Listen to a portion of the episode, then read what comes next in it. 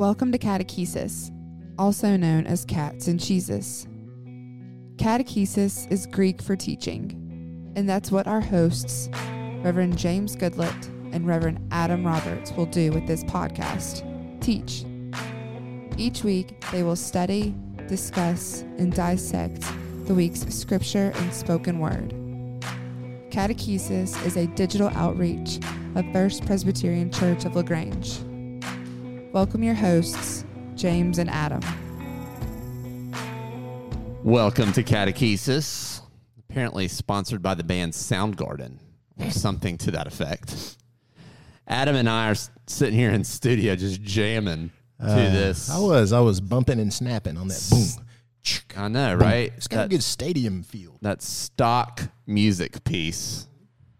Did it get you People- going though? I know that whoever writes these, they it is a gift. I think I would want something like that as my uh, walk-up song, where I major league player, or perhaps uh, as I run in from the bullpen if I'm going to shut it down. I, I think I need it when I wake up in the morning, I might try that. you know, or before I preach. Yes, fire yourself up a few the first few seconds of catechesis, everybody. Exactly. My name is James Goodlett, one of the pastors here at First Pres, joined by my friend, colleague, the Reverend Dr. Adam Roberts. Adam, you doing all right today? I'm doing fantastically well. if you'd like to hear other podcasts of ours, go to lewisandbroad.org, inc- including our flagship. I love to use that mm. word. Flagship. It's a good Jason Isbell song. I would recommend to everybody. By the way, Flag- flagship. Production, the Lewis and Broad podcast. And we got our season. I Number see four. It. I see it. It is on the flip chart. It right is here in this space. Leighton is working hard on it. And can we just say, speaking of Leighton, Leighton. we are in the presence of greatness. Uh, we always knew that. We did, but she has been affirmed and confirmed as such by the powers that be here in the great city of LaGrange. She's been um, dubbed, knighted, benighted as Lady Leighton Lady Leighton of Lagrange. of LaGrange. That's right. Lady Leighton of LaGrange. how, how do you feel about that, Leighton? Seriously, you are one of the top 20 people in this whole town under the age of 40 years old. You're going to need to come on, mic, and, and speak to the to us. There must be threes of people under 40 in Lagrange. also. threes of people. It's not that many, I'll tell you that. That's not true. Ah, not true. It's Not- easily dozens. true at all. Congratulations, Leighton, Thank you. on being named as such. Very proud of you. I mean, Thank are you, we you. surprised? Not terribly, Not at all. but Overdue recognition. That is who she is, folks. She can put that on her resume, What- aka resume. What are you going to do uh, after winning an award like that? I don't know. Mm-mm. Well, it's because you have so many options open. Seriously, seriously, people just tracking you down. You're so in demand. I am. I'd go on a speaking circuit. Seriously, Nothing With- with less that. than twenty five thousand per. I'll be your agent. I'll sign an autograph if What- you. what's if your you'd cut of that going to be? Forty eight percent. Well, Leighton, you might not, you might need to negotiate that now. I'm looking at Leighton right now in uh, the 20 under 40 Lagrange Daily News 2022 Leighton Parker First Presbyterian Church. It's quite a g- lovely read, and if you have not gotten it, well, well, you should take a look. And congratulations, Leighton. Thank you for being our producer, director, and all things Leighton Parker. We do appreciate you. It's very exciting. So she is working on some stuff for season four of Lewis and Broad, and we're excited to be able to unveil that to you here in the very near future. Leighton also keeps track of all our social media and the website, lewisandbroad.org at Lewis and Broad. I want to thank our listeners near and far. Yeah, especially far Far, I and also near. We've got somebody hanging out with us from Knox Vegas, Tennessee. If That's that right. is you, and you know who you are, thank you for listening and for all you Grangers close by. We are grateful for you. And we're just going to dive right in. to our scripture for the week here on Catechesis, aka Cats and Cheeses. Yes, this time it's. Um, I think the cat is uh, fresh in from the shelter, I don't know what you're talking about right and now. And the cheese this week is a soft uh, vegan cheese. A soft vegan. Yes, vegans are soft. Aren't they? Well, I'll tell you. Well, I'm not. I'm a firm vegan. You're you are a firmly devout vegan. Sorry, I The got myself tickled on that one. from the shelter. I yeah, don't even it's know. a shelter cat. Well, good for it. Well, that's what I'm saying. It's it's positive. Yeah. You've really gotten off to a strong start here. Ah, Hebrews 11, 29 through 12, 2 is our text for this week. It is a famous scripture. I guess that's all. I mean, relative. I mean, there may be some of you who have never heard this scripture before. I don't want to take that for granted. I think it's famous to preacher types for sure. Oh, that that strong demographic of individuals.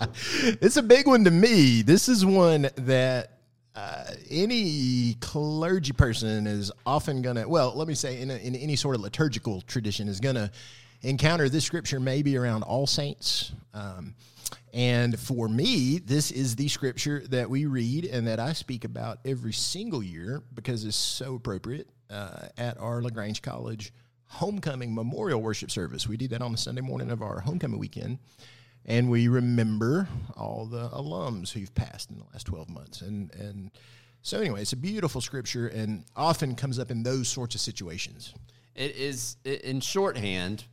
It, it may be known as the Great Cloud of Witnesses Right. scripture, and we're going to obviously get into that.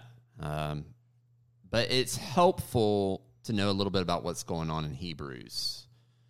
We don't know who wrote Hebrews. hebrews is um, confusing a bit It is. It's got some some lovely theological language. Truly. but it, it is it can be very dense.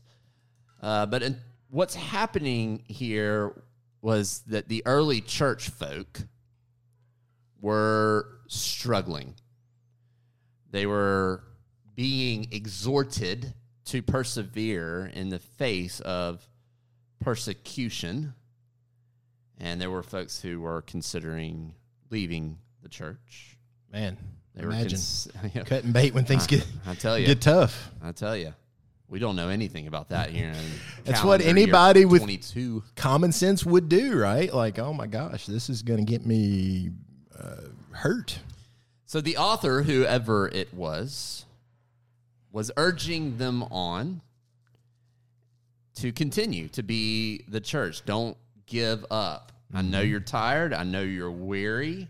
I know there's all kinds of pressure upon you as the church and as people of faith.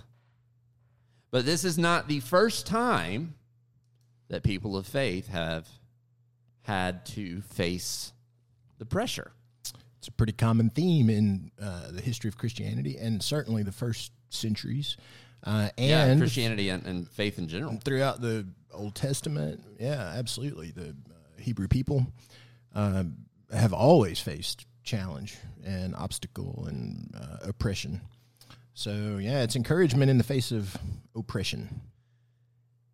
And so you have a, a an author here who goes through in in their attempt to encourage the people and goes through very systematically and points out heroes of the faith. Mm-hmm. Remember The who's where, who of the right. faith. Remember what has happened. Yeah. and goes through and says, "Hey, don't forget about this person and this person and this person and this person when things were tough, they didn't give up. They kept going forward." And and so the scripture for today, the pericope or the pericope, whatever it is. Google it. picks up Stethoscope. with I don't think it's a stethoscope. The What's the thing a submarine has? A, a stethoscope, periscope. periscope, Sorry. but I think it's pericope. It is pericope. It's just a fun word to say. It's Pericope. Greek to me. We digress.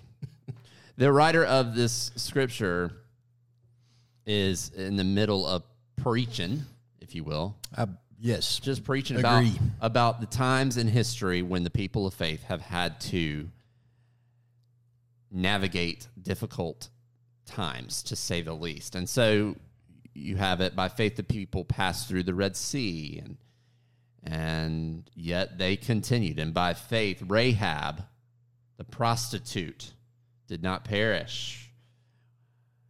And by faith, this person and this person and this person and this person. And I, I love, I love apparently in the 11th chapter of this work, the writer of this says, Look, I could keep going, but I don't have time to tell you about Gideon and Barak and Samson and Jephthah and David and Samuel, the You know, it is like preaching. It's almost I could imagine call response going on here. You know, Yeah. back and forth with the congregation. That every time a name is called, people say yes. hmm and there's a lot of agreement. I mean, it's it's definitely uh, urging us to participate in this and understand that we are part of this. Yeah. And so the writer acknowledges, yeah, I know things are tough. It, it this is not new though. And people are, have suffered for what they believe. This is actually the one instance in the whole New Testament. This might be one of the most fascinating notes I've come across in any commentary.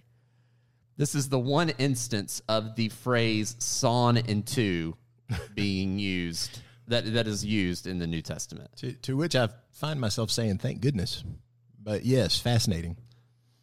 Lots of horrible things have happened to the faithful, and yet you are to continue. You are do not give up. Do not give in. And and I, I will say this.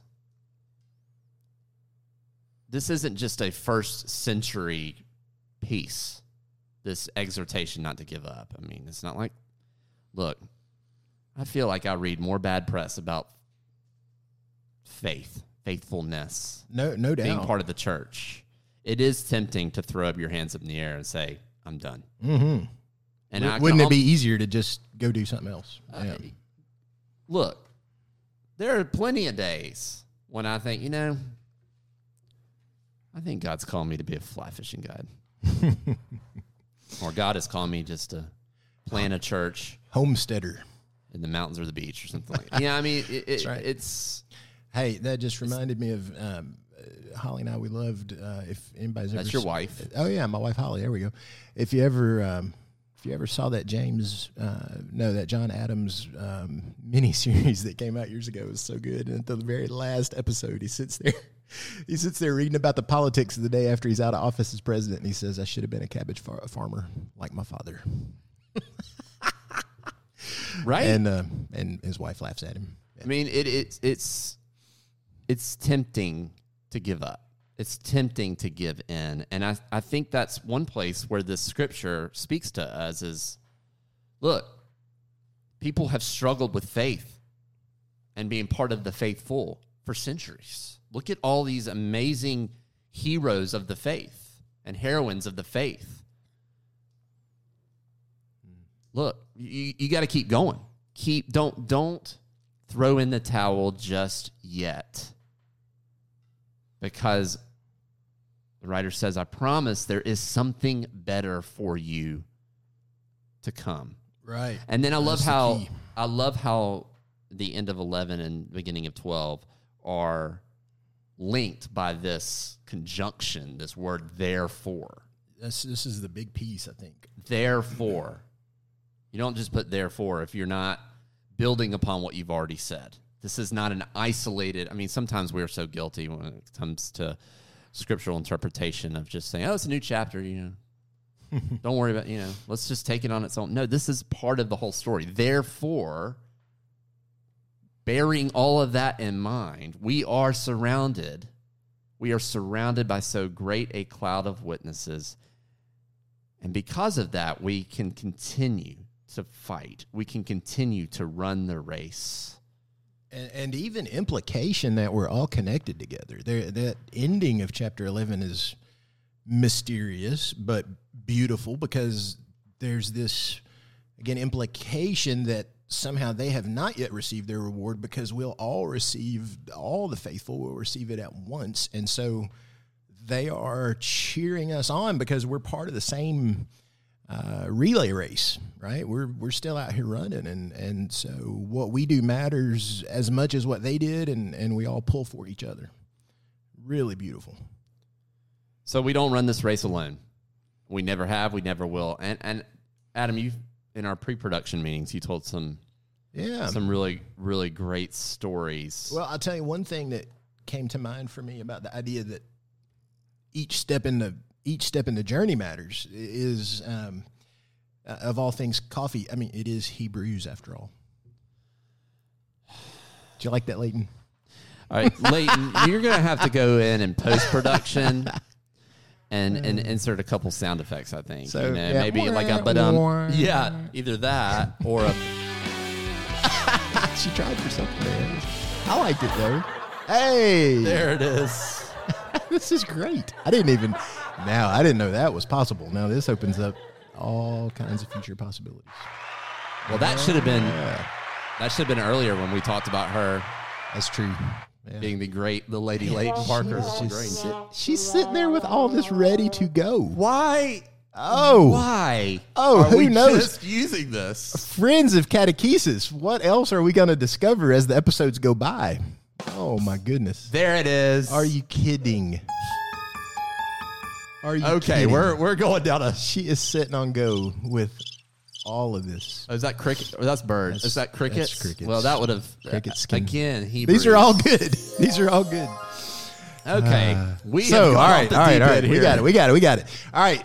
Every step in the process, so good though. Every step in the process matters, and uh, every step in the race matters.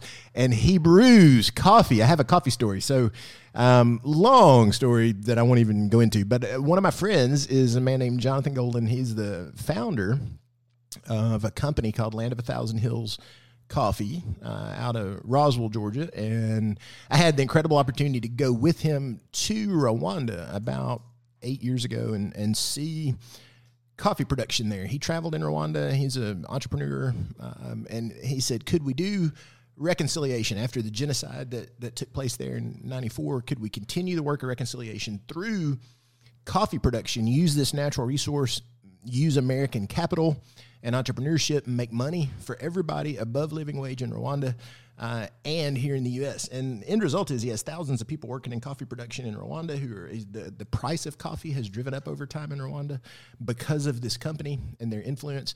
He's got about 60 to 100 employees in the U.S. making their living from it. Nobody uh, getting fantastically fabulously wealthy, everybody making a living wage and working hard. I went in the shop in Roswell after having been to Rwanda and I ordered a, a coffee. They're going to do a pour over if you're familiar with that. And the barista working takes incredible, fussy, finicky time and effort to weigh out the beans, get the grind just right, get the water the perfect temperature, make sure the beans steep for the right time.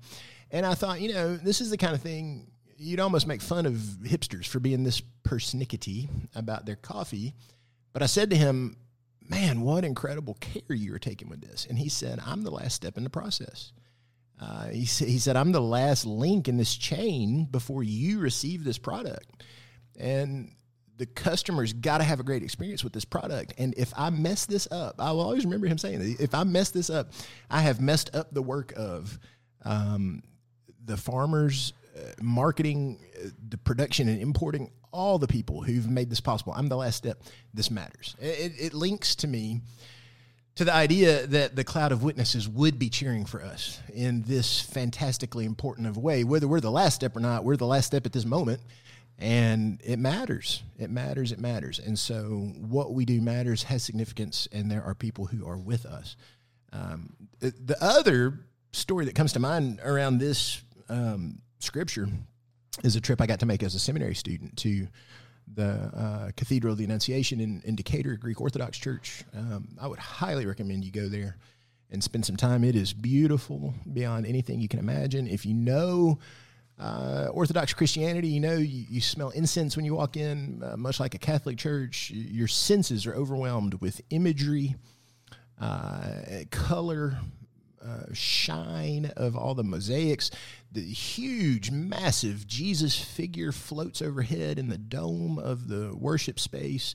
uh, and then icons uh, everywhere across the front of the altar space. The great heroes of the faith. We had a layperson from that congregation come in and explain to us. He said, Sometimes my Protestant friends think that we pray to these uh, icons as though they are idols. And he said that is not the case. Uh, the icons are an aid to us in remembering that we are not alone in our prayers.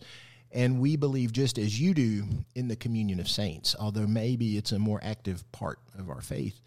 Um, he said, when we come into worship, we join worship in progress. These saints and all those who've gone before us are here. They are gathered around this altar and they are worshiping always in the liturgy joins their work in progress. And that's how we understand worship. Well, I don't see anything but beauty in that. That is fantastic and so important uh, for me now in taking the communion of the saints from the Apostles' Creed much more seriously and fully. Um, and I know when I think of people I've loved and lost, I, I love, um, I love thinking about them still present with us. I think that's what the church is. And it's it is really tempting sometimes to give up on the church, to give up on the faith. Sure. But what the church is is this hodgepodge of broken people trying to do life together. And I love that phrase that you said that, that we are joining in with worship already in process or progress. Yeah.